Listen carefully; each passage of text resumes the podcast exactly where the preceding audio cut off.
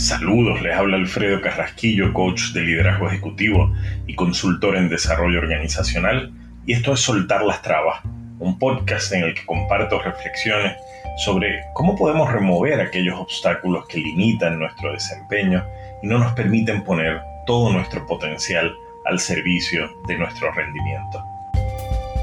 Mi propia labor como líder, hace no muchos meses, eh, pasé por un proceso de avalúo tipo trescientos sesenta, donde conseguí que miembros de mi equipo de trabajo opinaran sobre mi labor como líder, sobre aquellas áreas de oportunidad, cosas que puedo mejorar, y me compartieran sus miradas, sus percepciones.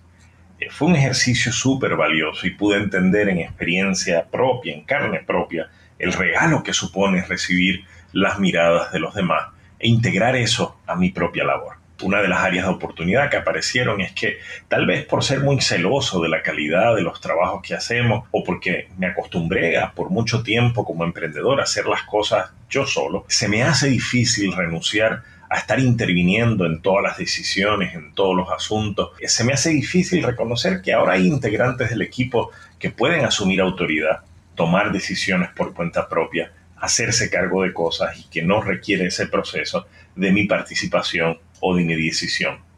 Pude ver ahí, en carne propia, en mi propia experiencia y en la mirada del equipo de trabajo con el que colaboro a diario, lo que muchas veces acompaño a otros líderes a identificar, que hay una oportunidad en prevenir el micromanagement, la microgestión, la microgerencia.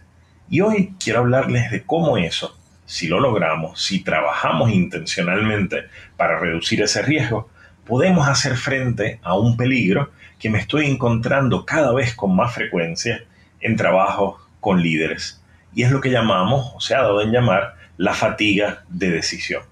Algo que afecta a muchísimos líderes y emprendedores que, por haber comenzado tal vez solos, por haber enfrentado los dolores de crecimiento y por ser muy celosos de esos bebés que han ido eh, produciendo, se les hace difícil dar espacio a que sean otros quienes se encarguen de las cosas, quienes asuman el liderato y la responsabilidad. Parte del desafío es cómo entonces podemos salirnos de la trampa de la microgestión, cómo podemos delegar más, cómo podemos dar espacio, porque muchas veces ocurre exactamente lo contrario. No delegamos lo suficiente, no damos el espacio a que otra gente asuma responsabilidad por las decisiones, a que el liderazgo en nuestras organizaciones sea un liderazgo compartido. Y cuando no permitimos compartir esas decisiones y esas responsabilidades, nuestra gestión se convierte en un obstáculo para el crecimiento, porque nos convertimos en líderes o emprendedores embudos, en gente que, como la imagen misma del embudo dice, trata de pasar demasiadas cosas por un espacio muy pequeño. Y perdemos agilidad, somos el principal obstáculo para el crecimiento de nuestros proyectos. Pero también nos convertimos en un obstáculo para un manejo más sano, más efectivo de nuestro tiempo. Nos convertimos en un obstáculo para el desarrollo del talento a cargo, para que nuestra gente sea capaz de aprender a hacer más cosas, de asumir más responsabilidad y, en consecuencia, liberarnos de cosas que nos permitan entonces enfocarnos en otras y lograr una mayor conciliación entre las distintas dimensiones de nuestra vida. En línea con eso, aprender a delegar, reducir los espacios de microgestión, son maneras de también nosotros enfrentar de forma saludable la fatiga de decisión. ¿Y qué es eso de la fatiga de decisión? Es ese desafío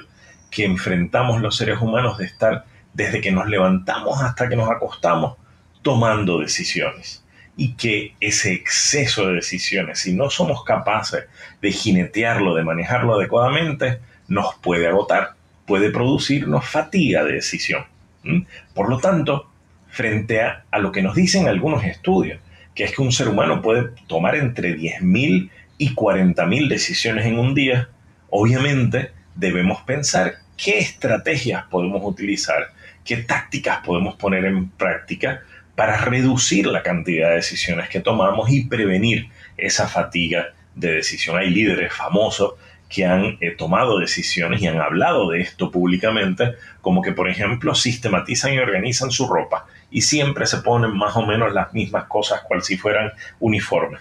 que organizan su alimentación de forma muy sistemática. Y detrás de eso es eh, lo que se busca, es evitar que cada uno de los eh, momentos de decisión respecto a qué ponerme o qué comer sean decisiones que nos chupen parte de nuestra energía y que nos enfrenten a más y más decisiones en todo momento. Es decir, cómo podemos ir identificando cosas que en el día a día podemos simplificar para reducir la cantidad de decisiones que, tomemos, que tenemos que tomar. Es decir, para reducir los espacios en los que nos enfrentamos a eso que podríamos llamar la, la paradoja de la elección, de tener siempre muchas alternativas respecto a las cuales eh, decidir.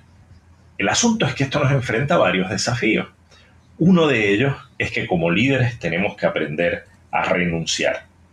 a dejar ir, a reconocer que ya estamos en etapas de nuestros proyectos donde no lo podemos decidir todo, donde no tienen que pasar por nuestro escritorio todas las cosas. Sí, por supuesto, tenemos que estar informados, pero que hay la posibilidad de que otras y otros puedan tomar decisiones, puedan hacerse cargo, puedan asumir responsabilidad y hacerlo con el mismo éxito o con más éxito incluso que nosotros.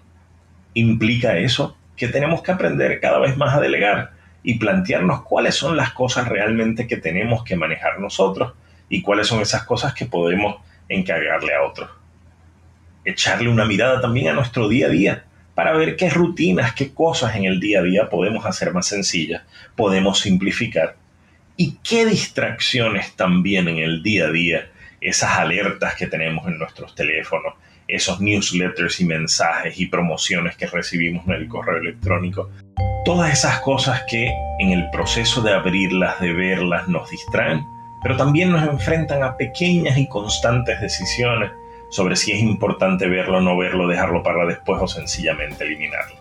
Si podemos reducir distracciones, si podemos simplificar procesos, si podemos delegar más y estamos abiertos a renunciar a cosas que ya no tenemos que manejar para hacer espacio para otras, vamos a poder cuidar mucho mejor nuestra energía, vamos a prevenir la fatiga de decisión y vamos a vivir mejor para poder desempeñarnos más efectivamente.